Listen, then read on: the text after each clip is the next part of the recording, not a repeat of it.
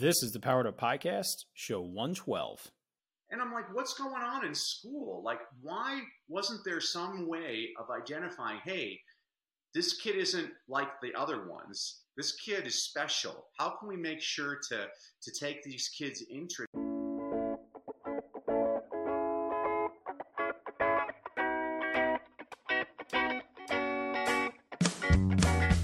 Welcome to a real world education with insight and advice from teachers in the game, where current and former educators reveal what truly sets apart the great teachers and what it takes to make a positive impact on students. Whether you're in pre service learning, new to the game, or a seasoned veteran, this is the show for you. You'll leave feeling inspired to take action because we are powering education by empowering you.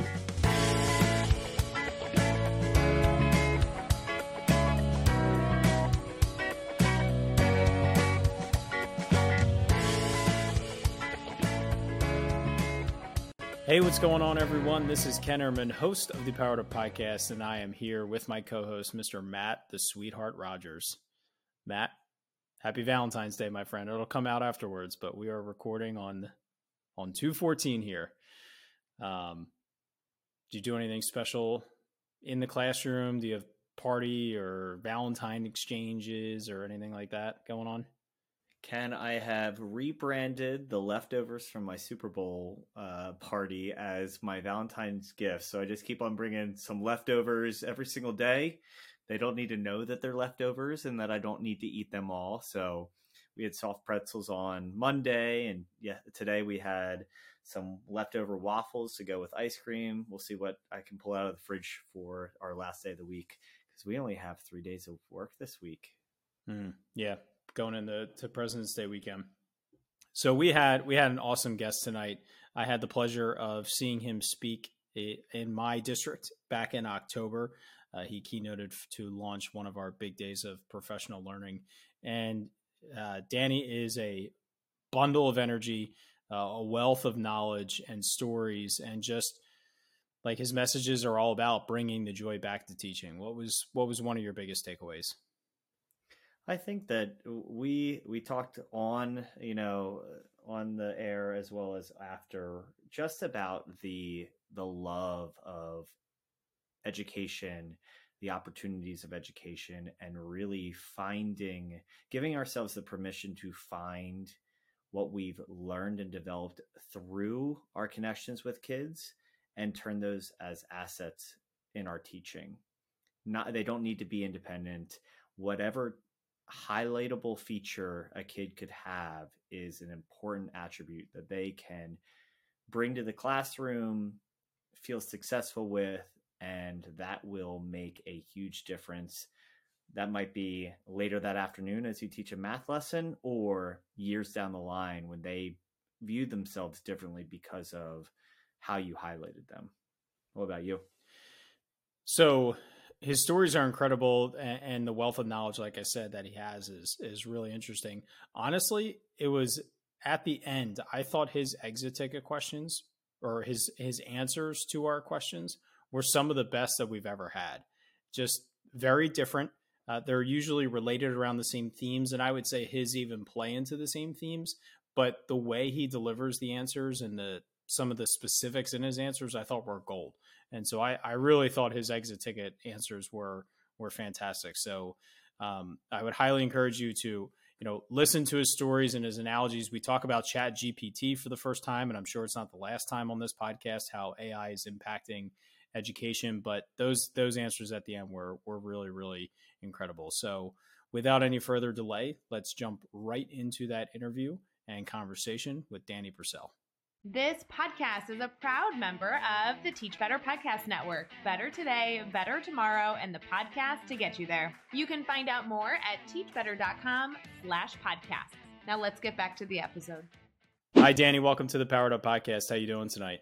Hunky dory. Thanks so much for having me, Ken and Matt. I mean, uh, I love everything that you do. Thanks for spreading a little bit of joy in the world. We need a lot more of you and a lot less of uh, the nonsense I hear too much of. Yeah, absolutely. I'm I'm excited to jump into this conversation. I had the pleasure of seeing you speak to our our staff earlier in the year, earlier in the school year. And hey, there's no better way to celebrate Valentine's Day than the, the three of us to sit around here on a on an online call and, and talk teaching. So, uh, for our audience, please officially introduce yourself. Let us know where you're coming from, and and I know you have a, a wealth of experience, but just kind of give us a snapshot of your experience in education.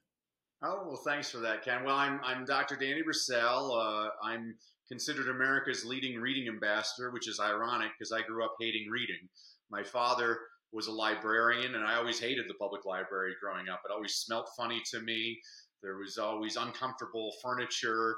There was always an, a, uh, an elderly woman telling me to be quiet.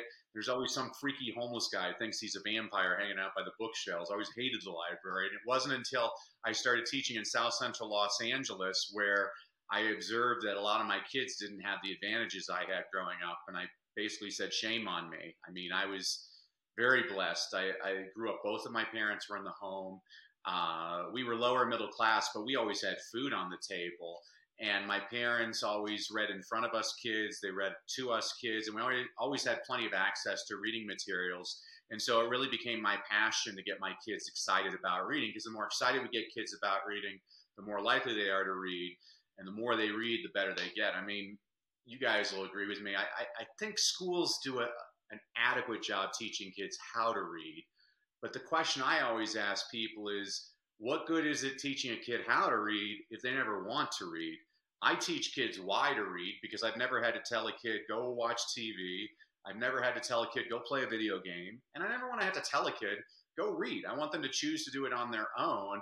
And one of the great things that uh, both of you, Matt and Ken, I mean, you're you, like me, a lot of your work in elementary schools, and we're losing so many boys, especially because we're forcing kids to read things that they don't necessarily want to read, and it just makes them you know, it's like basically telling kids eat your vegetables whether you like them or not. I mean, I remember in high school, I had an English teacher, and she made us read The Scarlet Letter by Nathaniel Hawthorne. And not to offend any Hawthorne fans out there, uh, but basically the book is about Hester Prynne committing adultery, and so she has to wear an A on her chest. And I raised my hand in class and I asked my teacher if I could wear a B on my chest because I was so bored reading that book.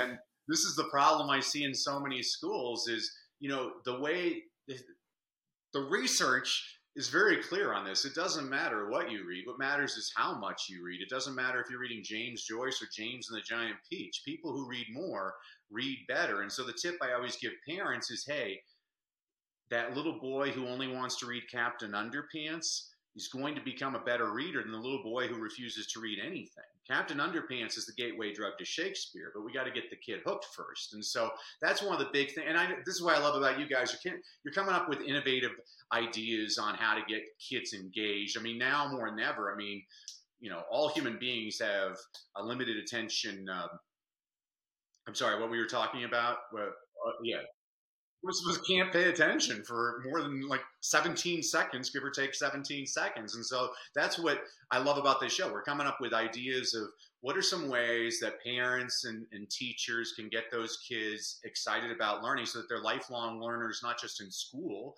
but in life. So I, I just had an interesting experience that dives right into what you're talking about with this this idea of reading. I was working with um, I was cons- consulting with a school and I was working with a high school teacher who was really just venting to me about the frustration of the kids were not they they don't read. He knows they're not reading the books that are being assigned. They're not engaged with the content and not only are they not reading then when it comes to trying to facilitate conversation, elicit critical thinking, there's nothing to base it on. And so he had a book coming up 1984 which everybody's familiar with ironically the content is like becoming more and more relevant as as life goes on here in in the real world. But i said how about how about you pull out the most important pages the most important paragraphs of chapters and you say to, you either read it or you assign that one page that one paragraph to your students and have them read it and then you fill in the gaps. You provide context to what that how that is relevant why you pick that. You kind of fill in the rest of the gaps and then you elicit that critical thinking conversation. And that was about a month ago, and I just revisited with them. And for the most part, it accomplished the goal of the critical thinking piece. He said the conversations are much more rich, the kids are much more engaged because they're not being forced to read something that they don't want to read. And so they weren't reading it before, so nothing has really changed. And our conversation continued from there. So now, how do we get them to read? So we've got the engagement piece and the critical thinking piece. And so now we're looking at them just bringing in their own text to read and applying the skills that he's teaching to their own independent books. So, you know, trying to hit hit both of those avenues because I am a former non-reading student myself. I found every way not to read every book I was assigned, and I got through with mostly B's and a few A's in, in honors classes because I figured out how to do it. And and it, I paid for it when I got to college, and I had to read, and my reading skills were terrible. So you know, it's just it just made me think of that. So what are what are strategies that you encourage teachers to use, or that you work with teachers to use to one build students' capacity for reading and that love for reading, but also teaching them the important reading skills of summarizing and inferencing and, and all those all those facets. Well, I'm gonna I'm gonna go back to something else you had said, Ken. When you got to college, you weren't prepared to be a good reader. But I always argue to people, I'm like, well, what? Show me what what job do you have where your boss says, I need you to read this novel by tomorrow. But that's what we're doing in school. I mean, that's one form of reading, and I, I, I appreciate that it's a form of reading. But here I am a PhD, and I don't understand the manual on how to program my DVR uh, but my wife understands that. So, I mean, is she a better reader than me? Well, maybe she is. You know, why? Uh, the three of us were having a great sports discussion earlier. I mean, when I taught second grade, I had a little boy, Kiara, and Kiara's first grade teacher told me, Kiara don't know nothing. I'm like, thank you for that. Well, Kiara, who don't know nothing, comes into my class one day. He's like, hey, Mr. Brassell, you see Barkley last night? He had 18.16 boards. I'm like, Thank you, Kiara, because from that day forward, every day after lunch, I'd sit Kiara on my lap. We'd read the LA Times sports page together. And by the end of the year, guess what? Kiara was one of my best readers. And I swear, that kid would only read about sports, but that's fine. We got him interested in reading. I love, again, what you were doing with that high school teacher with 1984. I mean, how do you make it relevant to a kid in 2023? How do you make any literature relevant? I'm always trying to find that, you know, when I taught eighth grade uh, special education, it wasn't special education. It was 16 boys that nobody else wanted to teach. Eight African American, eight Latino. And if their life wasn't miserable enough, they got stuck with the white dude as the teacher. Well, fortunately, I taught in Compton in South Central LA. There's a great author from the area named Walter Mosley. He wrote a great book called Always Outnumbered, Always Outgunned about gangs. And so when I'm I'm forced to teach them Shakespeare. Now I can say, well, here we're gonna we're gonna read Shakespeare. and we're gonna read Always Outnumbered, Always Outgunned. Now you see, basically these are both about gangs and like the way these British guys are talking. That's just their slang. And all of a sudden the guy's like, oh yeah, I'm like, yeah, they're just a gang, and this is the way they talk. You know how we talk? And yeah, yeah. and I'm like, this. You're making a connection with the kids. I mean, if you don't make it connected to anything, you're wasting everybody's time. And I don't understand why we're forcing kids to do a lot of the things that we do when I'm like, the world's changed. I mean, you know, all of a sudden there's chat GPT and I'm like, oh my gosh, there's artificial intelligence that's really good. I was I've been playing with it. I'm like, wow, how would I handle this as a teacher? And would I I'm not a person that fears technology. I try to embrace technology. I'm trying to figure out, well, how do I get how do I use this to my advantage with my kids? Um, there's a great book. I don't know if you guys have read it. You should. Uh, called Teacher Man by Frank McCourt, who uh, won the Pulitzer Prize for Angela's Ashes. For 30 years, he taught in uh, New York City at some Votech high school, and he was trying to get his kids to write, and they would never write anything. But he noticed that uh, they were forging uh, absence absence letters from their parents on why they had missed school, and he he tells the kids, I, I know you're I know you're forging them because they're way too interesting. I mean, if your parents wrote it, they would just say, Oh, he was sick. But you're writing all these really creative ideas. And so he made the writing assignment, um, okay, you're Adam and Eve and you're writing a letter to God explaining why you ate the apple. Give me the excuse note. All of a sudden the kids started writing like crazy and they did like excuse notes for like presidents and stuff. And I'm like, that's a smart teacher. You figure out, well, what are the kids interested in? I mean, I was with a ninth grade teacher recently and she was assigning worksheets to these kids. And I'm like, based on the standard you're trying to teach, why don't you have the kids create a website? And instead of spending 20 minutes doing a nonsense activity that the kids don't care about, they'll spend probably about 15 hours of home time because they're so excited to create this website. You know, the three words I always tell teachers is remember these three words book reports stink. They get kids to hate reading. You know, you don't have to summarize, like, the reason I love Oprah, Oprah talks about books the way people talk about their favorite sports teams and their favorite TV shows. She gets people excited about reading. There's other ways that you can demonstrate, you know, hey, you read the book, create a hip hop song that explains the whole plot of the book. You read the book here, do a video where you're going to reenact different things. I mean, this is where critical thinking and excitement, uh, you know, I don't want to prepare kids for misery in their future careers. I want them always to be curious and excited you know, I, I, there's nothing worse than seeing a burnt out person. Actually, there is one thing worse than seeing a burnt out adult. It's seeing a cynical 15 year old. Like kids, I love, you know, I hated reading growing up. Actually, I was blessed uh, in seventh grade. My seventh grade reading teacher was a guy by the name of Will Hobbs, who's now one of the best selling young adult authors on the planet. He writes books that are especially popular with teenage boys, a lot of outdoor adventure books. And Will was the first guy to get me interested in reading. He had 5,000 books in his classroom. And every day at the beginning of class, he would tell us what he was reading. We would tell him what we were reading. And the rest of the 50 minute period, we read. Whenever we finished a book, we'd go up to Mr. Hobbs. He'd put down the book he was reading, look through our book. He'd ask us three or four questions. If he was satisfied with our answers, he'd give us a point. Every book up to 200 pages is worth one point. Every extra 100 pages is worth another point. You needed 25 points to get an A, and the top five point totals had their names written on the board. And I wanted my name written on that board. 20,000 Leagues Under the Sea by Jules Verne, 500 page book, four point book. Also, an excellent Disney film starring James Mason and Kirk Douglas.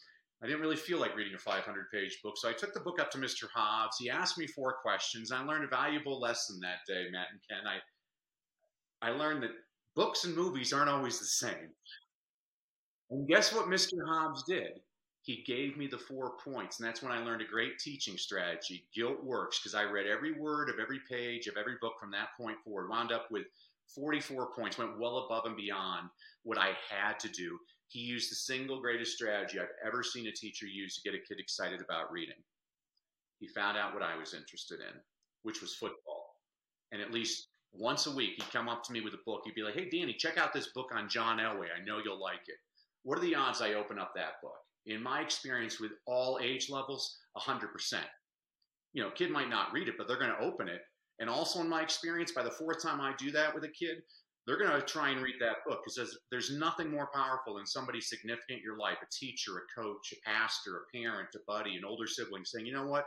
I was thinking of you when I was reading this. And so it's not rocket science, but a, a lot of what you, Ken, and you, Matt, are doing for your audience is the things that come to us naturally as teachers a lot of people don't think of those things. And that's why you're doing a huge public service. Even there's even a lot of teachers out there. They're great teachers but they're not necessarily creative. They're not i mean even that high school teacher i'm sure he's a great teacher. He's just dumbstruck trying to figure out well how do i meet the pennsylvania state standards? And you know I, I always point this out to people. I'm like i've never seen that inspirational teaching movie where they say he went into inner city philadelphia and he inspired his students by using the state's mandatory scripted reading program. I've never I've never seen that movie, but I see movies where teachers inspire with poetry or with getting the kids acting or with getting the kids outside doing field trips and getting into their community. And so that's what this is all about. How do we get people thinking outside the box? People don't understand this about education. If you have 33 students in your classroom, you have 33 totally different learning motivations in your classroom. And this is what this the art and the science of teaching it really is is trying to figure out well what is it what's the fuel that runs each of these students? How do i get them? It's like being a coach. I had a coach in uh, in high school my basketball coach and at the awards banquet he was giving me an award for most improved player and i'll never forget what he said. He said some players you can yell at some players you got to talk to. Danny you got to talk to. And because he yelled at me once and i like had like five fouls within two minutes. I was so angry. but I'm like, that's funny because every kid's a little bit different. You know, even when I'm coaching, some, you know, you watch an Eagles game, you watch the coaches with certain, some players, they're, they're screaming in their ear. They never do that with a quarterback. I never see quarterbacks get screamed at. They're like, "Oh, you all right? You all right? Can I adjust your dress?" Uh, I mean, we talk to them a little bit differently. So I'm sorry. That's a very long answer to a short question, Ken. But uh, I, I, guess the gist of that is different strokes for different folks. Well, I, I think you know we keep on hearing this surge of social and emotional learning, and you know thing ways to get to know our learners, and I think the clear aspect of this is obviously as you're developing these relationships which we've always done now i feel like we have better uh, you know permission to take time to develop that. If you're not taking that information as intel for when you're teaching math and when you're teaching ELA and reading skills and science, if you're not taking that beyond just, oh, I can rattle off these facts about these kids, then you are missing the entire point of that building the relationship. But I guess the the most direct question that I have related to this is, you know, I think we all recognize entry points. Finding a, a concept that is really pertinent to a kid that they love and giving them access creates that snowball effect. And maybe a kid never reads anything other than Matt Christopher for the entire year. The likelihood that they've read more that year than they ever had before because you found that entry point creates a snowball effect for them to have access to, you know, the disassociation that reading is bad for me or that it's boring or it's not enjoyable they can associate it and maybe it's years down the line that they can find a love of reading. I guess my my question to you is we all i think agree with that philosophy but sometimes we don't give ourselves permission to break away from that state mandated or you know district identified curriculum that we feel obligated. I'm I'm 14 years into the career. I feel comfortable enough to do good teaching practice because I've kind of worked my way through it, but a teacher at a earlier point may not feel like they can break away as easily even if they know it's good for kids. Yeah, you're making really good. I'm, I feel like a Baptist in your front row, Matt, saying amen. I mean, uh, we have a lot of handcuffs on educators because they're all worried. Am I doing it right? Am I on the right page today? Uh, and we're we're letting the the art of teaching slip that way. I mean, uh, I had to make a conscious decision. I, I, basically said, "Hey, if I'm going down, I'm going down my way.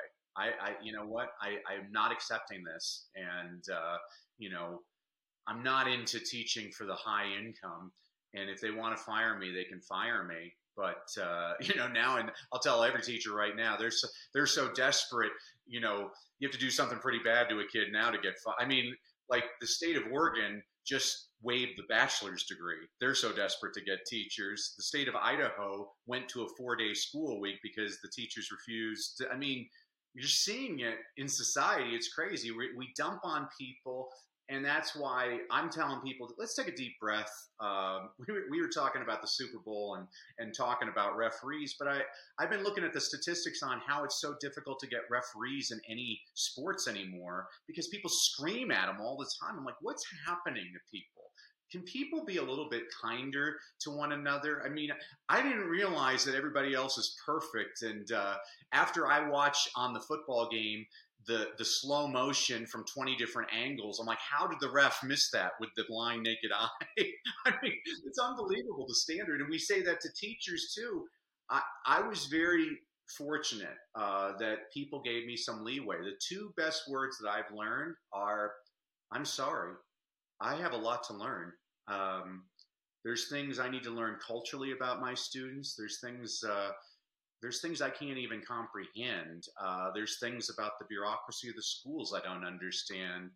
Um, and so, Matt, I really I know that a lot of your listeners identify with that. They they want to be that inspirational teacher, but they're being told at their faculty meeting that they have to do this, and you know they're going to be judged on the test scores and things like that.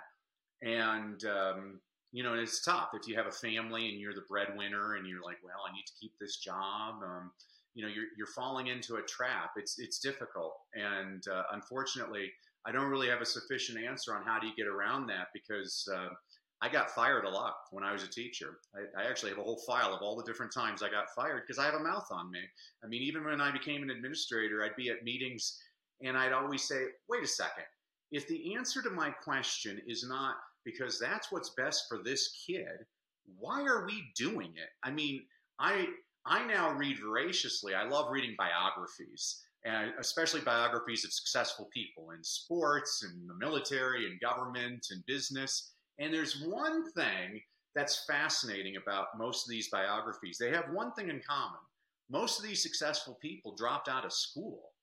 And I'm like, what's going on in school? Like, why wasn't there some way of identifying, hey, this kid isn't like the other ones. This kid is special. How can we make sure to to take these kids' interest? I mean, thank God Bill Gates found a computer at his school. He took an interest and he had a teacher that was willing to support that interest in his teaching. Thank God that uh, you know famous actors of our day had like that one drama teacher that's like, hey, I know you're going to be feeling all these. I mean, oh, here we'll use the Super Bowl. I mean, Jalen Hurts is a great example of people his entire life telling him he couldn't do it, but I guarantee you there was at least one person in his ear all the time saying, "I believe in you."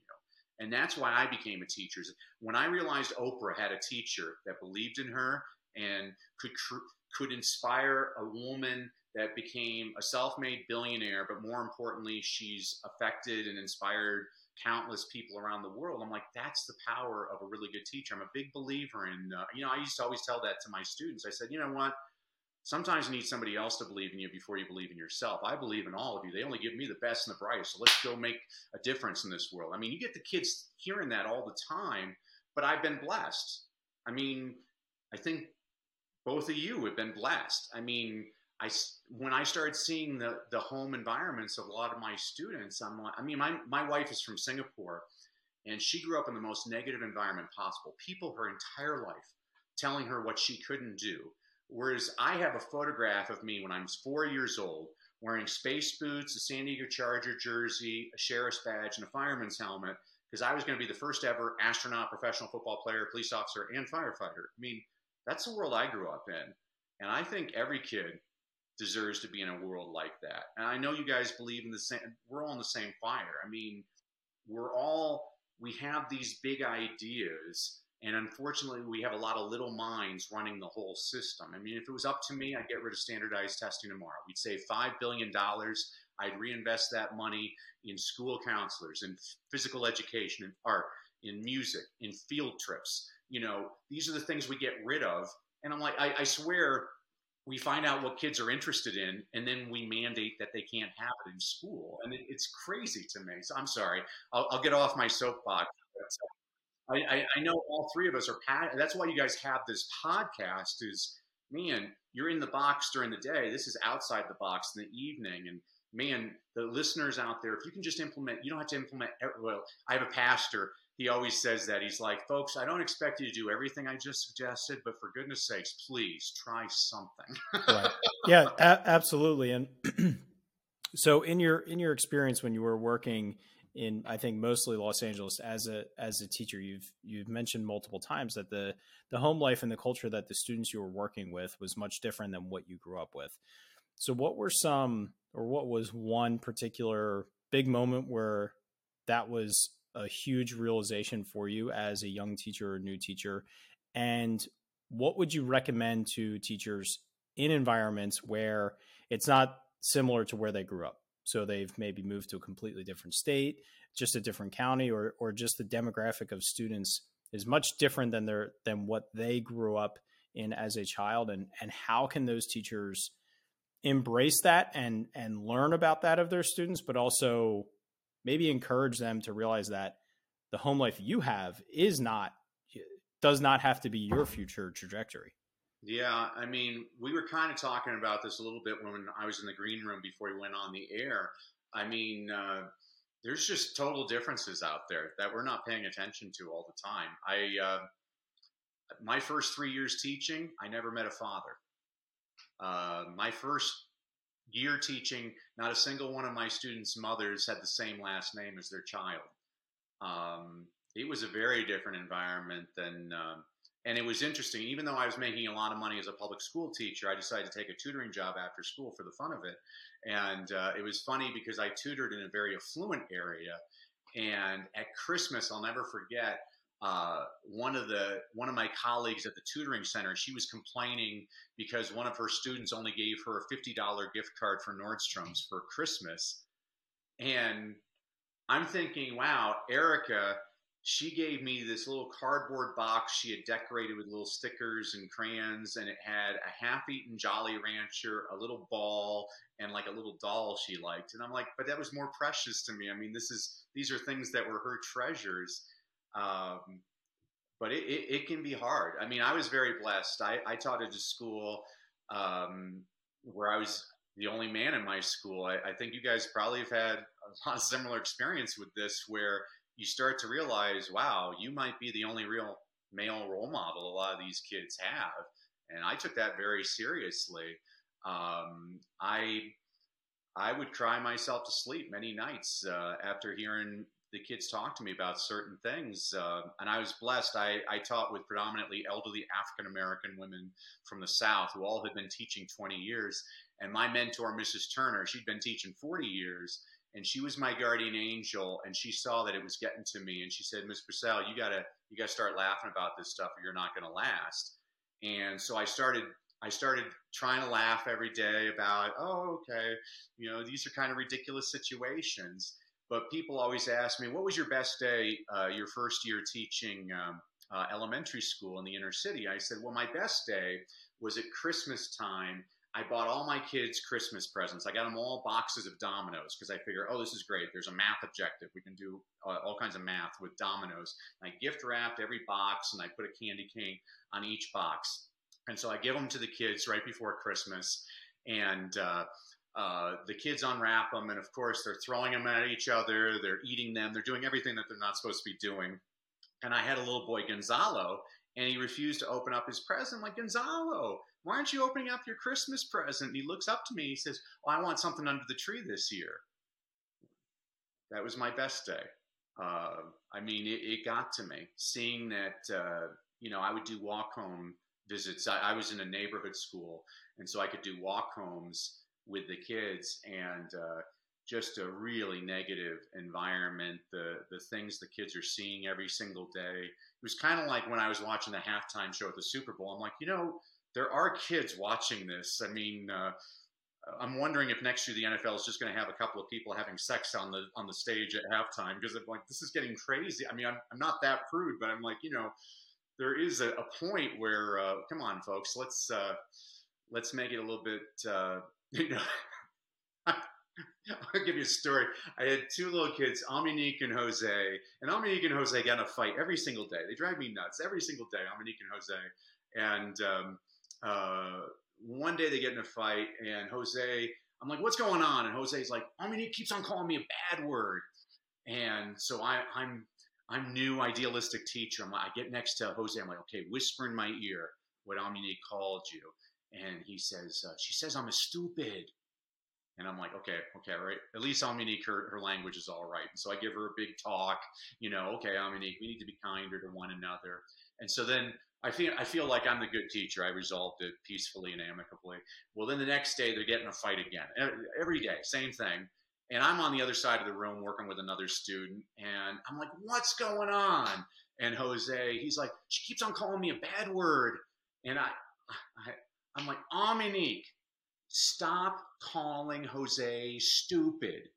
And Dominique, at the top of her voice, this is a, a little six year old, she's like, I didn't call him stupid. I called him an effing blanking. And I'm like, oh my gosh. I mean, I played high school football and I never heard some of the phrases that were coming out of these kids' mouths. It was a real eye open. And I'm not judging. I'm not here to judge at all. I mean, I learned a lot from the kids. I mean, heck, you know, uh, I mean, I always tell people you need to try and get in other people's shoes here. There, there's kids that amaze me. I mean, I had some of my uh, some of my Spanish speaking students. I I would watch, and that kid would be the the kid that would go to the bank and speak to adults because that would, you know, uh, Lorenzo's the only person in his house that speaks English. I mean, he's going to pay the electric bill and he's going to the bank. I mean, this is like nine year old kids, 10 year old kids, or they're taking care of their younger. I mean, I was horrified during the pandemic. Even my wife doesn't really understand what a teacher goes through. I, I said during the pandemic, I'm like, wow, this is going to be a real eye opener for America. And my wife's like, what do you mean? I'm like, oh, America's going to soon learn that 15 million kids in this country, they go to school so they can eat.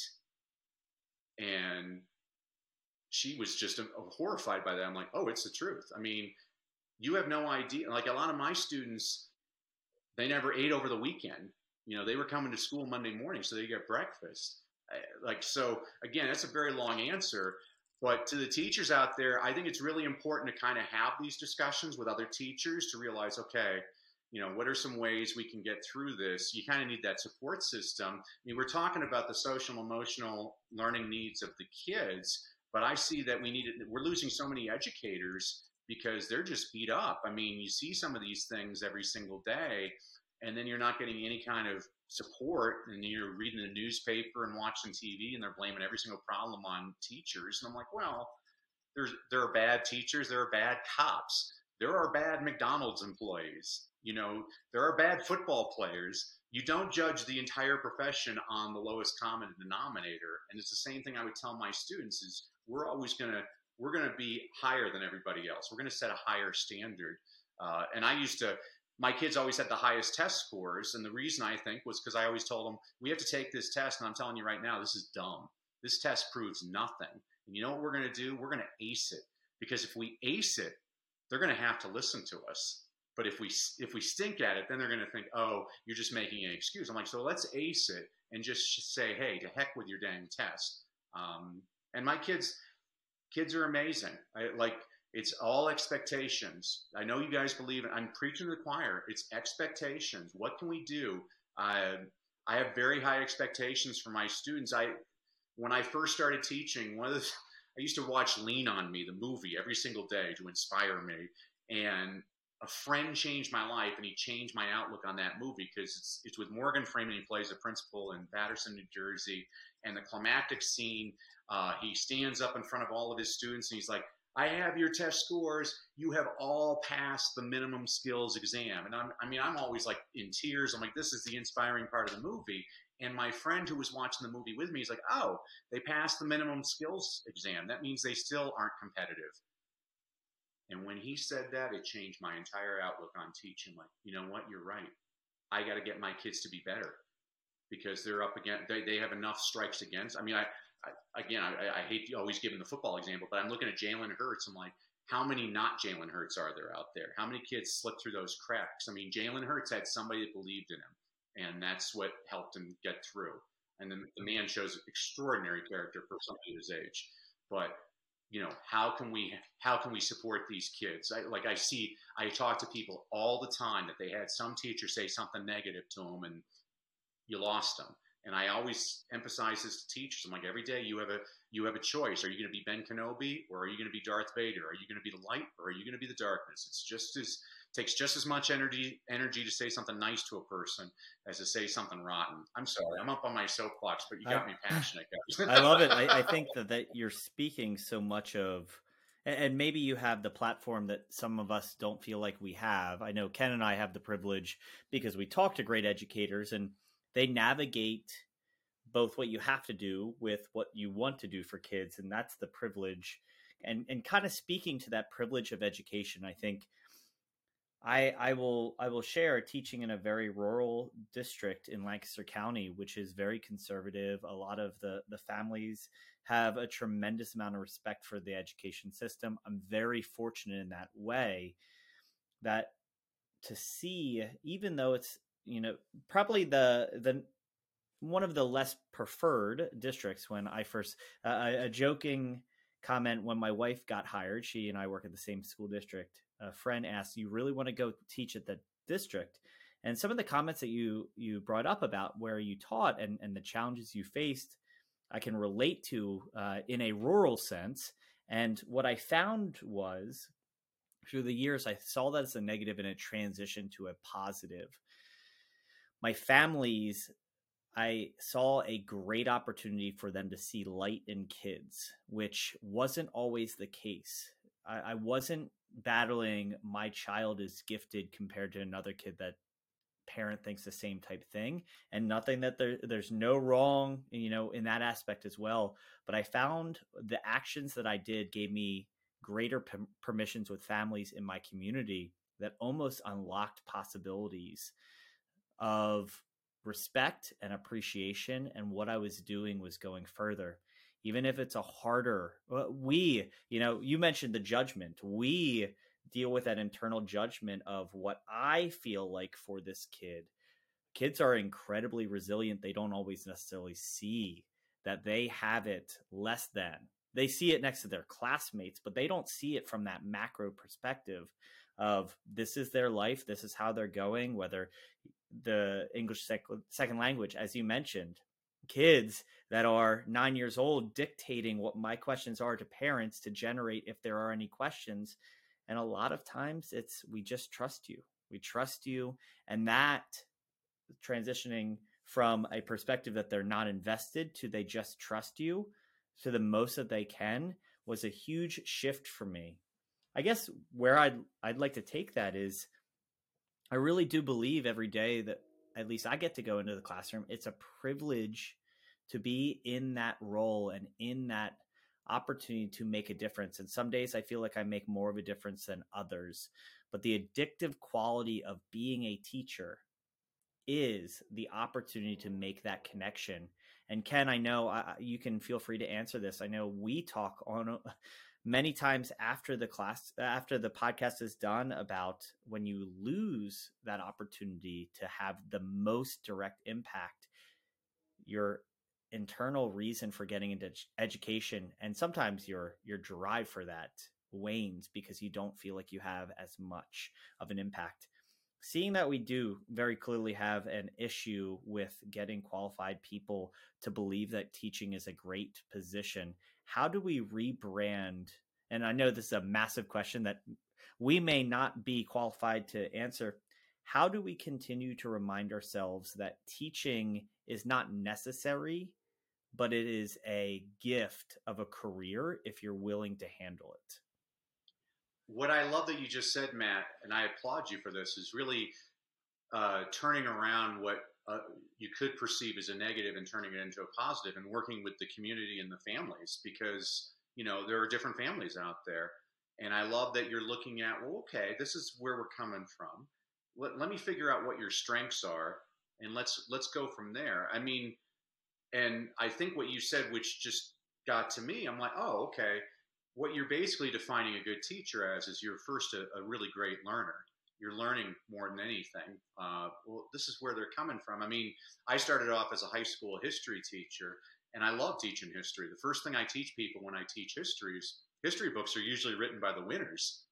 Every event in history has multiple points of view, and in this class, we're going to learn to listen to different points of view. You don't have to agree with the point of view. I, I mean, I I have no problem uh, uh, people disagreeing with me, but we're going to learn how to have respectful conversations and uh, have different points of view. And I used to always tell the parents, I'm like, well, I'm here to teach your kids how to think, not what to think.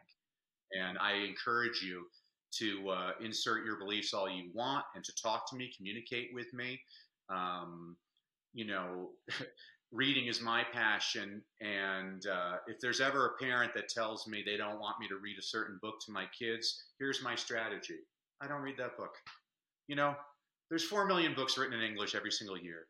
I, am sure I can find something that that parent's going to like. I'm not here to get. I mean, there's other battles that I can fight. I, I'm not going to fight that battle. I mean, I I love Harry Potter. I love those books. My wife thinks it's the devil's work, you know, and I'm like, well, honey, if your faith is so shallow that a children's book can sway your faith, maybe you need to re-examine your faith. But that's that's a point of view. She has her. You know what? If she was a parent of one of my students, Harry Potter's gone and it's fine. I mean, what you were you were getting me thinking about it because among my many roles, I'm a I'm a distinguished visiting professor at the American University in Cairo in Egypt, and uh, every time I go back to Egypt, I always love to do all kinds of parent seminars and kid motivational assemblies at all the different schools in the area. And so the first time I went, I went to an Islamic school, And I I had all these preconceptions about what's what's going to happen at the Islamic school, and it was amazing. You guys would be Ken and Matt, you'll especially be amazed. At two in the afternoon, 400 parents showed up to my presentation, and it was like the Muslim Brotherhood. All the guys had all the long beards, all the women were wearing burqas. You only see their eyes, and we were talking like we're talking right now. And I said to myself, shame on me. I had all these preconceptions, and I started off my talk. I said, so I was reading this book the other day. Have any of you ever read the Quran? And they all start laughing. I'm like, oh, well, then you know the story when the angel Gabriel appears to Muhammad in the cave. What's his first instruction to Muhammad? Because the first pillar of Islam is to read. And so I looked at the parents. I'm like, so not only should we get your kids reading, it's actually written in your most sacred text. It's your duty to get your kids reading. And I had 400 parents nodding in agreement. And Ken and Matt, I'm like, who would have thought the Christian dude, his best audiences are Muslims? I mean, I just love speaking to Muslim audiences now, but I learned.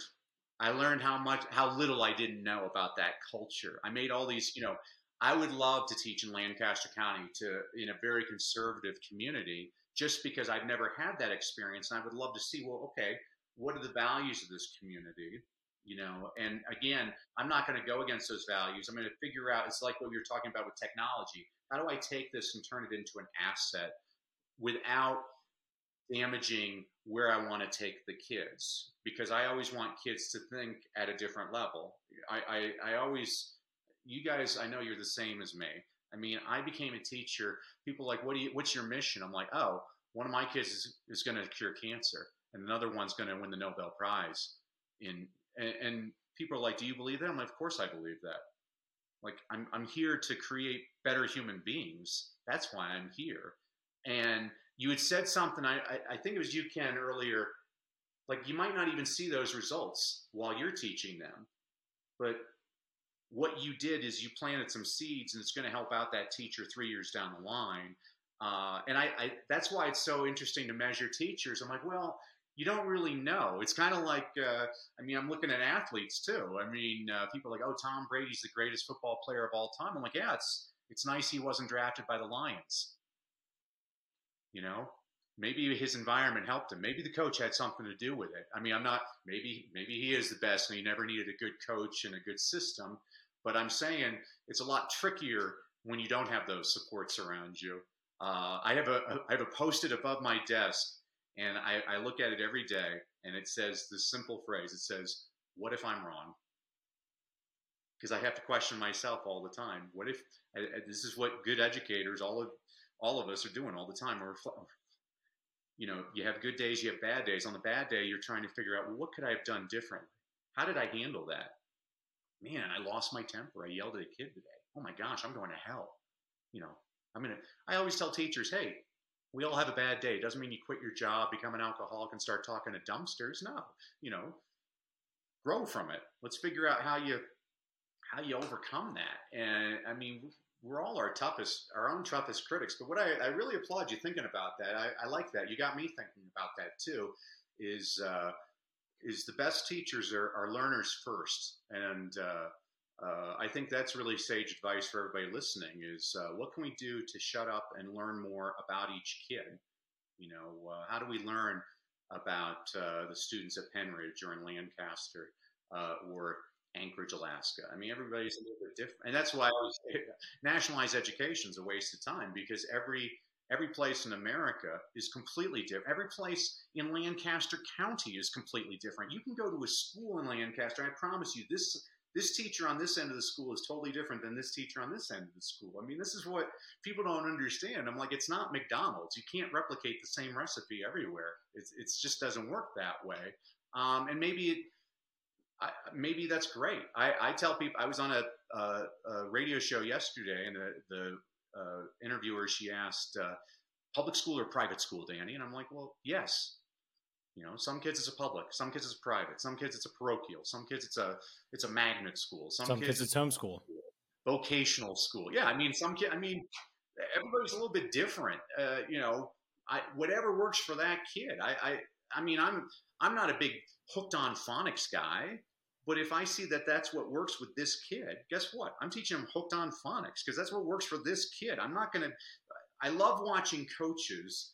The best coaches, they take the hand they're dealt and they they change the system based on the strengths of their players. You know, if if if Philadelphia, if the Eagles didn't have Jalen Hurts as their quarterback, they had uh, uh, uh you know your, your backup Minshew.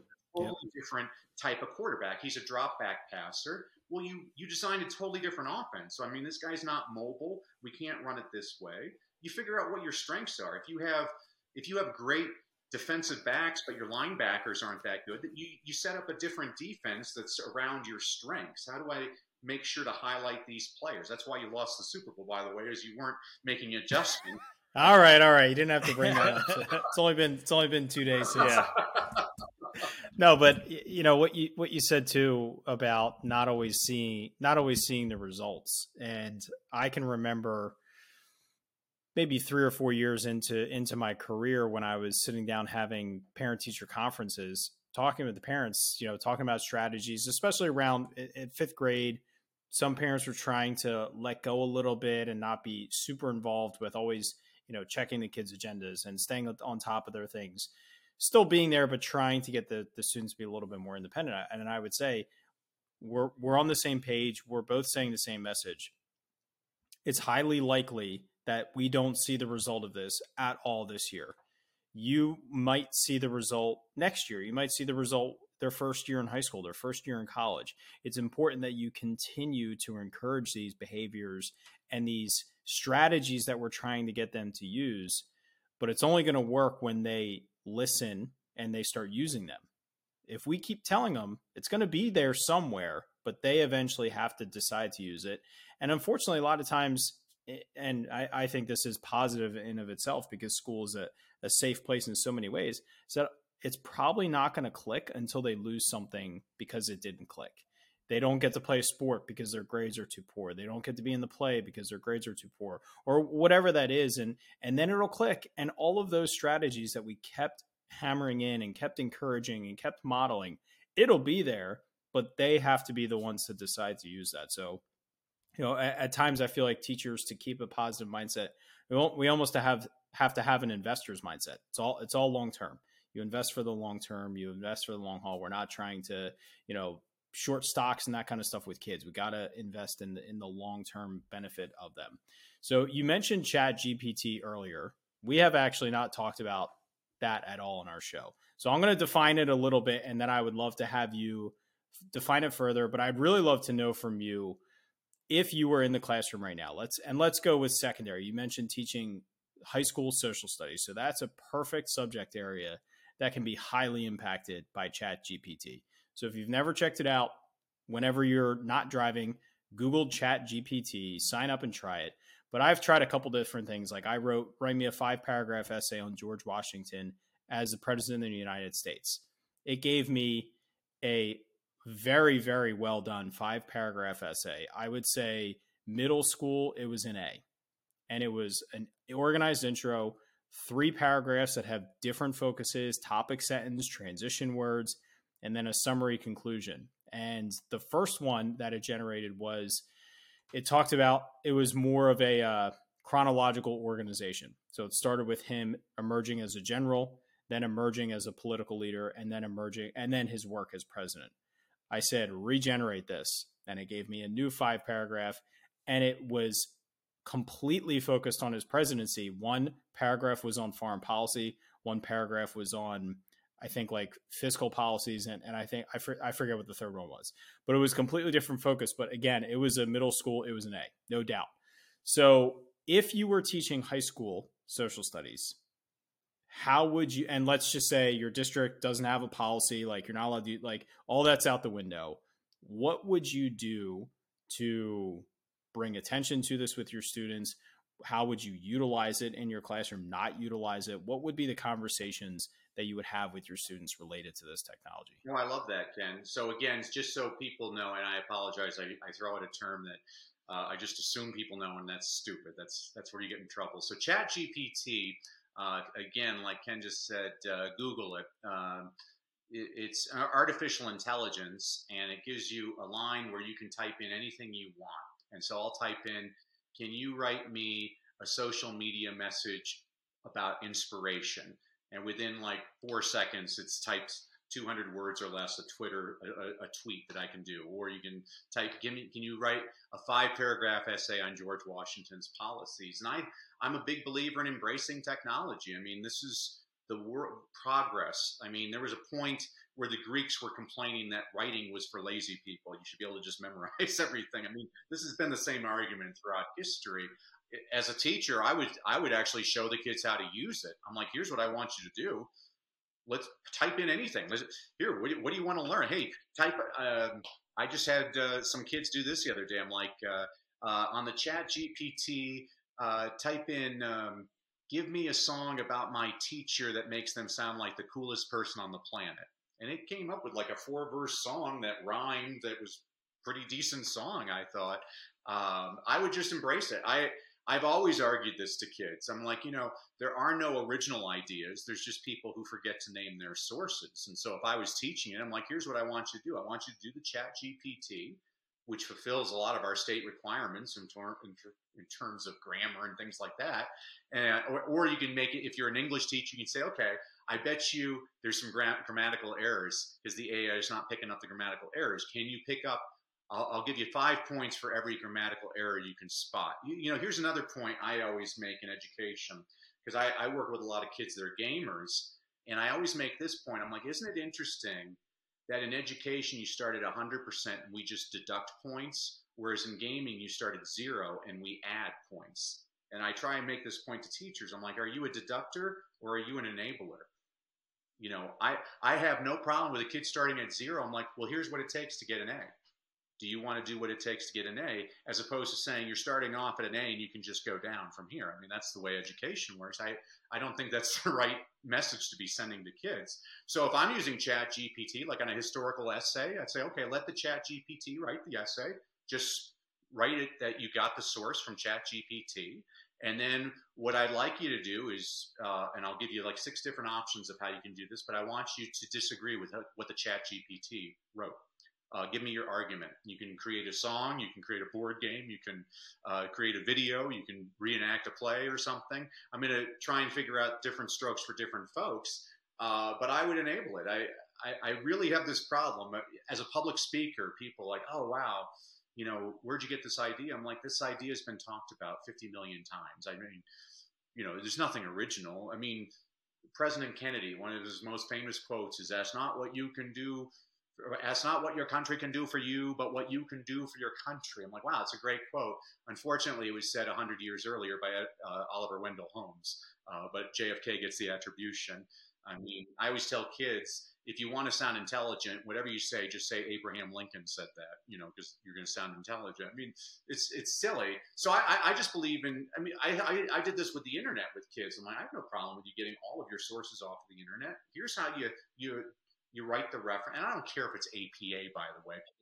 I mean, all I need to know is where'd you get it from? What's the is it a publication? What's the page? Can I locate this? If it's on, if it's a link, give me the link. I don't need oh, you put the link before the date. I don't care about that. I just need you to actually source information because people don't source information. I'm like, well, where'd you get this idea?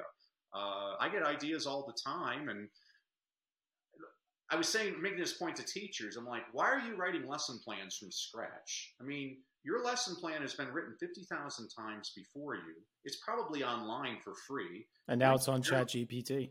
Absolutely. Absolutely. I, I, and I'm not kidding, Ken. You're absolutely yeah. right. No, you, it can. Stuff, I mean, I say, well, why don't you download it from there? And the time you used to spend trying to reinvent the wheel, let's figure out how to accommodate the students in this class, what their special needs are for this lesson. So I'm a big fan of technology. I tell people, you know, don't fear it, embrace it. You know, I, I work with parents that's, you know, a lot of uh, low income parents, and I, I'm always encouraging them to, to read with their kids at home. And they'll say, oh, we have nothing to read at home. I'm like, oh, you do. I bet you you do. President Bush Sr., 30 years ago, signed a very important law in this country that said every television set sold in America has to have closed captioning. So, one of the tips I always give parents is turn on the closed captioning on the TV. And parents say, well, wait a second, if the show's in English and the subtitles are in English, what good does that do? I'm like, well, that's a fair point, but let me make a point. Have you ever watched a show with subtitles and not looked at the subtitles? It's very difficult to do. your brain is actually directed towards the text. And there's actually research to support this. I mean, if you look at reading scores around the world, the more kids watch TV, the lower their reading scores are in every single country on the planet except for one. The country where the kids watch the most TV also has the highest reading scores in the world. It's Finland. And people always ask, well, how can that be? I'm like, well, Finland makes really bad TV shows. And so what they have to do is they import all these old American sitcoms like Brady Bunch and Gilligan's Island and Happy Days, and they translate them all into Finnish. The kids are reading the Finnish constantly. It's one of the best ways to boost your reading skills. Easy. Every parent can do it. Because uh, what we're trying to do is to establish what are some positive, you both have been saying it this entire podcast. How do we start, establish positive habits? I mean, again, we might not see that benefit this year, but down the road, you know, you'll start seeing. I, have been a coach my entire life, and I always tell kids, I'm like, I'm looking for, I'm looking for heart over talent because heart. I'm going to teach you the habits to help you win and work together, and it's going to be talent all the time. I mean, that's why watching that Super Bowl this year, I'm like, these are very evenly matched teams. They're very unselfish. I didn't see selfish players on either side. I'm like, they're very well coached, really well coached teams. Uh, and it's the same thing watching a class where I'm watching the kids help one another out. I mean, I was watching a, a class in Tokyo, Japan, and the teacher at the end of class every day, the last 10 minutes, she'd she'd encourage students to stand up and the students would talk about all the other students that helped them in class that day. I'm like, wow, what a wonderful idea. You know, let's let's figure out what the strengths are of every, you know, that's why Phil Jackson was such a successful NBA basketball coach, was because he made his 12th man feel just as important as Michael Jordan or Kobe Bryant. So, as a teacher or as a principal, how am I publicly acknowledging the importance of every single teacher, every single student in my class? How do I show them, well, we need, oh my gosh, Matt, you are our state capital expert. You know, if you don't show up at school, what are we going to do if we need to know the capital of South Dakota? I mean, Ken, you are my place value expert what if I need to know about hundreds and thousands and you don't show up? Like, how do I publicly acknowledge all of you are good at? Some, I mean, every kid is good at something. Every, I mean, when I taught preschool, I had a kid, a three-year-old, you know, Francisco. He couldn't even pronounce his name. I'm like, "What's your name?" He's like, "Flint, Flint, Flint, Flint." Flint. I show him this book. He's like, oh, "Tyrannosaurus Rex." I'm like, "Wow." You can say a multisyllabic dinosaur name, but you can't pronounce your own name. And I very quickly figured out that this kid loves dinosaurs and this kid that nobody thought knew anything. I'm like, ask him about a stegosaurus. He can tell you every single fact about a stegosaurus. You know, you guys taught fourth and fifth grade. I love when we teach math. I'm like, math, you give me a kid. I got little boys. They say, this kid doesn't know anything about math. And all of a sudden they're like, yeah, but Jalen Hurts, he, he passed for 304 yards the other night. He was, uh, he had a 44, he, he had a passer rating of 120. I mean, I'm like, the kid knows math. You just have to show him a way to use the math. I mean, this country is crazy. I mean, we graduate kids with calculus. They just don't know how to balance a checkbook. And I'm like, I'm not putting down calculus, but I'm saying, let's show them how they're going to be using it in, in their daily life. Let's show people why are you learning about George Washington? Is there anything important about that? I mean, I, I, I don't know if anybody actually asked those questions. Why are we teaching that? Like, why is it important to know about George Washington? And if you can't come up with a reason, maybe you should re-examine that. I'm, you know, we, I was taught penmanship. Well, do you need to actually know penmanship anymore? I don't know many people that actually handwrite anything. I mean, maybe you do need penmanship, but I, I wonder why we're not. I don't see typewriting uh, offered in most schools at like kindergarten or first grade level. But I'm like, typing is actually going to be an important skill in your life. Um, so I don't know. I, I love these discussions. We don't have these discussions. And again, I might be wrong, which is fine. What I'm asking for, let's have the discussion, folks, and let's have right. And and and you're putting you're putting the ideas out there. And you, when you were when you were talking about the you know picking on the the students experts or the the expert of something that that really hits a heartstring for me in in a keynote presentation I gave in August with another school district, that was a phrase that I commonly use and I encourage them to use in their classroom, the expert of. I was able to identify my students as the expert of something. And whether it's the experts, like you said, of place value or of illustrating, I, will never forget I had a student who had a lot of uh, medical problems that were very apparent. And when he joined the school, year, when he joined our class halfway through the school year, he told me on the first day of school that he loved to draw. So I said, "What do you love to draw?" And I think it was he said, "I can draw a superhero." All right, great, draw me a superhero. So I sent him off into the back. He's drawing, and I'm just thinking to myself, "Please be good, please be good, please be good." And it was unbelievable. It was the best drawing I've ever seen out of a fifth grader. And so anytime drawing was involved in what we were doing, I would always say, "Hey, remember, Jacob, he's he's the expert of drawing. If you want to hire him out to help with your illustrations, go for it." Right? Susie, she's the expert of cutting. You know, if you need a perfect circle cut out, you and I had a teacher ask me, they're like, "How do you do that and not not make students feel left out?" And I said, "You have to find a you have to find something that every student is the expert of, but I promise you you can if you just if you're patient, it doesn't have to be the first day of school and you just you really focus on those relationships and you find something. It can be something so simple or something complex but finding that is is so empowering for the for those students. So i could talk all night with you danny but i want to be respectful of of your time. Can i and and i want to go ahead matt i, I just want i just want to make a, a, a real quick question or kind of point you know I, I introduced a, a, an Alexa into my classroom about four or five years ago, and so, a policy that I have in my classroom at this point is that if I could ask Alexa and get the answer to that question, then it's not a question worth asking. And I think that type of mentality is something that I learned. I was trying to look up who the the keynote was, but they talked about Wolfram Alpha. If you're not familiar, um, which I'm sure you guys are, but if you're not familiar from the audience point of view, it is essentially a Ask Jeeves or a Google search of numerical information, whether it's timeline, uh, different complex mathematical problems. It is a direct way that a kid could technically type in an exact mathematical equation and get the answer every single time. And the question that they posed is you now know about this resource. Are you going to act like ignorance is bliss act like it's not there act like the kids shouldn't have access to it or do you teach the kids how to harness it? Because i think that if we use ChatGPT like we use voice to text you know i, I get messages from ken all the time. They are occasionally uh, less than perfectly written. Um, i'm not quite sure exactly I thought you were going to say they're occasionally coherent because usually they're not. All right, all right. but that being said, you know, we classically deal with we we dictate and we don't check and we send in and I think that is where we create safeguards in education. Ken, that's where the point that I want to make is like as we kind of like we talked about any technology, we create safeguards to allow the kids to make it as productive as possible. I think the attribution Danny, like you said, what that argument is or how you could display that learning. You know, if it is just a typed piece at the end, yeah, this could be a really tough item for education. But if you're striving for things more than just the idea of can you access information, they can very easy easily access information.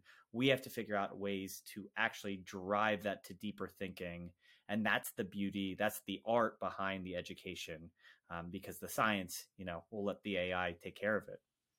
Yeah well i love that matt. I think we need to embrace embrace these things not ignore them. You know i always point out to my kids you know i have a feeling you you've seen this thing the cell phone. And i'm like when used properly this can be a very powerful tool. So i always tell kids i'm like you know most people are going on social media which to me is just an outlet for a lot of people to gripe about something.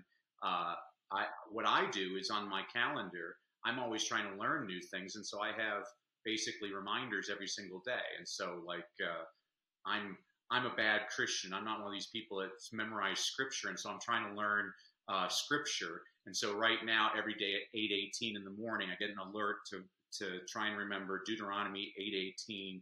Remember the Lord your God; He's the one who gives you the power to be successful in order to fulfill the covenant He confirmed to your ancestors with an oath. Okay, I got that one. Uh, when I when I uh, well, I was going to say when I read the book Dune, I actually saw the movie Dune, and then I was interested and read the book Dune. And there's this thing called the Litany Against Fear, and so every day at 9/11 in the morning, I have this up. I have to. I'm trying to learn it where it's uh, I must not fear. Fear is the mind killer. Fear is the little death. I haven't learned it yet. Uh, fear is the little death that creates total obliteration. I will face my. It's this great thing. Um, you know, I'm trying to learn. Uh, I love the St. Crispian Day speech from Henry V by Shakespeare, which is Act Four, Scene Four. So every afternoon at 4:04, I go through the 50 lines trying to memorize that. Um, my wife and I got married on December 20th, and so every day at 12:20, I had an alert to tell my wife I love her. I mean, so these are the little things that you can do with your phone that are, you know, so if I'm stuck, like today I was at the post office and it was a long line, imagine that. And everybody else is freaking out, and I didn't have a problem because I'm like, oh, this gives me great study time to learn some of these things. Uh, so I, I'm a big believer in let's figure out let's not ignore technology, television. Let's figure out how to use the television. Let's figure out how to use this movie I mean, even if it's a negative example or something, like, okay, well, what did we learn from this? Uh, again, let's look at different points of view, um, and it makes for a great classroom discussion. For sure. So I want to I want to wrap things up here with our exit ticket, which is the same four questions we ask every guest every week, and some of it we've discussed a little bit, but we can we can boil it down to uh, to remind our audience and our listeners. So, question number one what is the best thing a teacher can do to make a student's school experience better? Say their name. The first name is the most powerful thing you can ever say. And so every day I meet and greet every single student at my door, whether they're kindergartners or 12th graders. I, I address them by their name, ask them how they're doing, and say, Are we going to have a good day today? Because uh, I want them making a commitment. Uh, but say their name. Most a lot of kids we we forget um, you might be the only person that says something positive to that kid today. So take it very seriously. Beautiful. So uh, this may be difficult for you. Uh, you have to boil it down to the single best piece of advice that you've received, uh, and it could have come from a colleague, a supervisor, or even a student. the single best advice I ever received was from uh, uh, so reading is my thing, and one of my mentors was Jim Trelease, who wrote the Read Aloud Handbook. I think every teacher and every parent should have a copy of that book uh, on the importance of reading aloud to kids. And after I gave a speech, I had like 500 people that loved my speech, and I had three people that thought I was the Antichrist. And Jim looked at me and he said, "But you don't understand, Danny. Five percent of your audience they hate you." and they hated you before they ever met you. There are some people that are just really angry and they want to be angry, and there's nothing you can do about it. And that was very good advice. I would say the same thing for us. You know, um, it's like the the principal trying to accommodate everybody or the teacher trying to accommodate everybody. Is what's that story? Is there's the pastor and he has 100 people in his congregation and he finds out 99 people love him and one person hates him and so he tries to figure out who the one person is he finally figures it out he changes his whole routine and he gets the results a year later and one person loves him and 99 people hate him you can't please everybody that's boiling it down you can't please everybody yeah it's a, a beautiful piece of advice so the next one really comes down to knowing that the school year goes in waves uh, there are days, you know, even weeks that we struggle to survive and make it through. What is something you feel like every educator needs to hear to help power up through those those moments of struggle? Two words: sick day. Take the day off. I mean, if you're feeling down, take the day off. Go to the mall. You know, uh, uh, try not to discipline other people's children while you're there. Uh, treat yourself to a nice lunch. Read a book. Go to a movie. You know what's going to happen is when you go to school the next day, you'll be re-energized, and so will your students. You know, and I don't know if you're like me, but whenever I I was looking for a substitute, I was always looking for the crankiest old hag, so the kids were begging to get me back. So uh, sick day. no, it's it's great advice, and frankly, it's one that my co-host here needs needs to to hear a lot too. It's you get them, you need to use them, and now more than now more than ever, you're never going to get questioned if you say I need it's a mental health day because that's a, a term that we can easily use now. But I I would absolutely encourage it. Whether you like you said, it's a day to sit in a dark room by yourself and do absolutely nothing or take a sick day to spend the day with your kids because that's the the mental break that you need but when you when you give yourself that break you come back re-energized. And and i often when i'm working with teachers in my district and even on social media and, and we hit the weekend we hit breaks i tell them shut your computer off and turn it on. I'll, I'll allow you to turn it on the day before. You want to get things organized before you walk in Monday morning. I get that, but it's got to be shut off and put away because you're not helping anybody by by constantly being involved and and burning yourself out. You're not you're not giving your best. Amen. So my first my first year teaching, Ken, I had three roommates that were all teachers, and one of them caught me lesson planning at 1.30 in the morning, and he said something that changed my life. He said, "Danny, work will always be there. Leave it there." And so I made a decision from that point forward. I'd get to work really early. Sometimes I'd leave really late, but when I left school, I left school. You owe it to your friends, you owe it to your family. Most important, what you just said, Ken, you owe it to yourself. You can't give your best. I mean, it's a it's a marathon. It's not a sprint. The reason we lose so many teachers is they're putting in 25 hour days, eight days a week. Yep, for sure. Now, now, you're cheating a little bit. I think that was another piece of advice that someone gave you. Oh, we asked for, we asked for one. We asked for one. Well, you, All right, so last, long answer kind of guy. last question here. It's so easy to fall into facilitating a repetitive classroom. What is it that you think separates the teachers who are the ones constantly seeking to change, innovate, and adopt new teaching strategies? They have fun. I mean, my kids get bored with me all the time. I'm always just uh, trying to figure out a way to keep them from not being. I mean, my, my kids would get bored. I'm like, hey, kids, you're not listening to me. I'm going to go get Australian Pete to come read to you. I'd leave the classroom, come back in, and say, G'day, mates just got done putting a shrimp on the barbie. Your teacher said you want me to read to you. The kid's like, Yay, it's Australian Pete. It's me. You know, 215, I'd bring in grumpy old man. You kids, shut up. I'm going to read to you. Kid's like, Yay, it's grumpy old man. You know, uh, I just, I wanted to laugh. I'm like, you know, if I'm not having fun, this job sucks. like, yeah, I better no, it's, fun. It's it's so true. It, that reminds me of a, a, time when I was teaching fifth grade. We had our gym teacher was out. There was no sub coverage, and I had gym that day. So easily could have ruined my day. I could have been miserable. I lost my prep, and so I dropped the kids off at, at the door. I said, "All right, have fun at gym," and they waited there.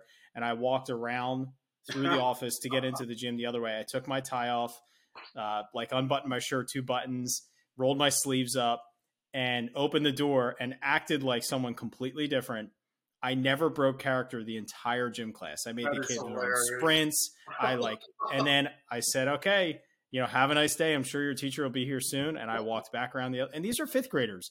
Like, and I, and then when I picked them up, I still refused to acknowledge the fact that I was their gym teacher. For, and I never did. Like for the rest of the year, I never acknowledged the fact that that happened. Did you give your te- your gym teacher a different name? I think so. I don't. I, yeah, I don't. Then you, if the kids are begging for that teacher again, that's great. I love that. yeah, great idea. it is. It is. Uh, you know, having fun. I think doesn't get said and shared enough. I, I, I enjoy getting to go and be the ridiculous version of myself, whatever I feel comfortable. And I will tell you, mm. Ken will tell you that what I'm comfortable doing and wearing and being in my classroom, you don't don't all have to replicate. That's for sure. But no, your version of your fun is is what's important. Yeah, that's true. It's yeah. what you're comfortable with. So. Well, and mm-hmm. style is overrated. I mean, every teacher's a little bit different, and I mm-hmm. always tell. I mean, I always tell my beginning teachers. I say, "Hey, if you're not funny, don't tell jokes. I mean, like right.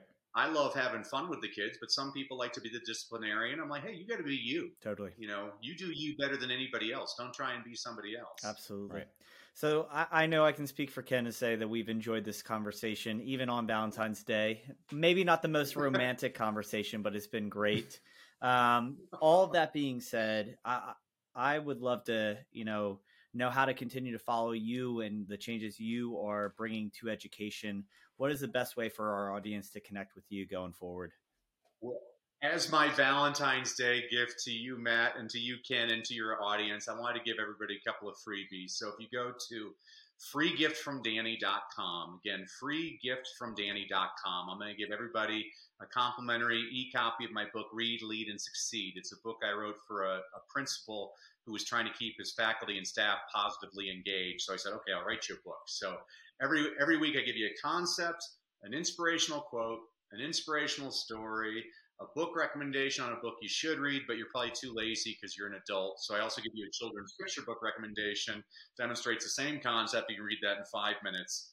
I'm also going to give everybody access. Uh, last summer, I did a five day reading challenge online for about 700 parents, where every day for five consecutive days, I provide all kinds of tips for an hour on how to get your kids excited about reading. Because again, the more excited we get kids to read, the more likely they are to read. The more they read, the better they get. You know, one of my uh, mentors, um, uh, Charlie Tremendous Jones, used to say, "You're the same today as you will be in five years, except for two things: the people you meet and the books you read." So I always tell my kids, be wise, surround yourself with people that lift you up, and make sure you only read things that are positive for your mind because you are what you read. So read good stuff. Uh, so that, that's freegiftfromdanny.com. And I, I, I just applaud both you, both of you, Matt and Ken, everything that you're doing, you know, and all the teachers out there. People hear all kinds of nonsense all the time. Uh, I, I, thank you for your service. My brother's in the military, and he's a lieutenant colonel in the Air Force. And we were out at lunch, and he was in his uniform, and they gave him his lunch for free and said, "Thank you for your service." And I'm like, "What about me? I've had more weapons drawn on me than he's ever had." I'm like, "What's where's the love?" Uh, and I, I, I, see people that they just ignore how important it is everything that you do uh, every single day, and it's so important because I, I, I truly, you know, I joke a lot, but you might be the difference between this kid having a horrible life and a great life, believing in themselves or feeling crummy about themselves. So I applaud everything that you do. You keep on doing it, spread some joy, and all those people out there. Uh, actually, here's a tip I used to give my beginning teachers. I'm like, think about that teacher that had an impact in your life, and I want you to write that person a thank you letter telling them you made a difference. You might be the person that keeps that person in the classroom too. So uh, thanks for all you do, guys. I really appreciate it. Yeah, absolutely, Danny. Thank you so much. It's it's been a joy to to sit down and talk with you. Uh, I would encourage everyone to visit that website as well as check out Danny on social media. Uh, he's a he's a great person to follow and, and reach out to him to bring him out to speak to your your staff if you're a leader or if you're a teacher. Encourage your district leaders to bring him out because he will bring that that positive message to your staff and I've I've seen it in person myself so I would highly encourage that as well. So again, thank you for your time and Matt, why don't you take us on out of here? All right, as we power down this episode, without a doubt, Danny, you've left us feeling powered up. Thank you for the time, and everyone, make a difference tomorrow, and we'll talk to you next week.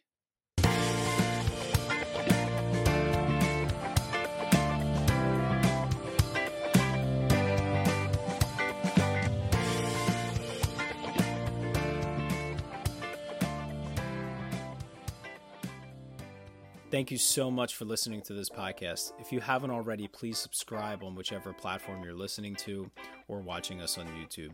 Each week, we get to talk to amazing educators who are making a positive impact on the lives of students, their colleagues, administrators, and education as a whole. It's been such a privilege every week to be able to talk to these incredible individuals, learn from them, grow with them, and better myself and all of education through these conversations. If you haven't already, please consider sharing this with a colleague, someone who can benefit and be powered up from the experience of listening to these incredible conversations. Because of Powered Up, we are powering education by empowering you.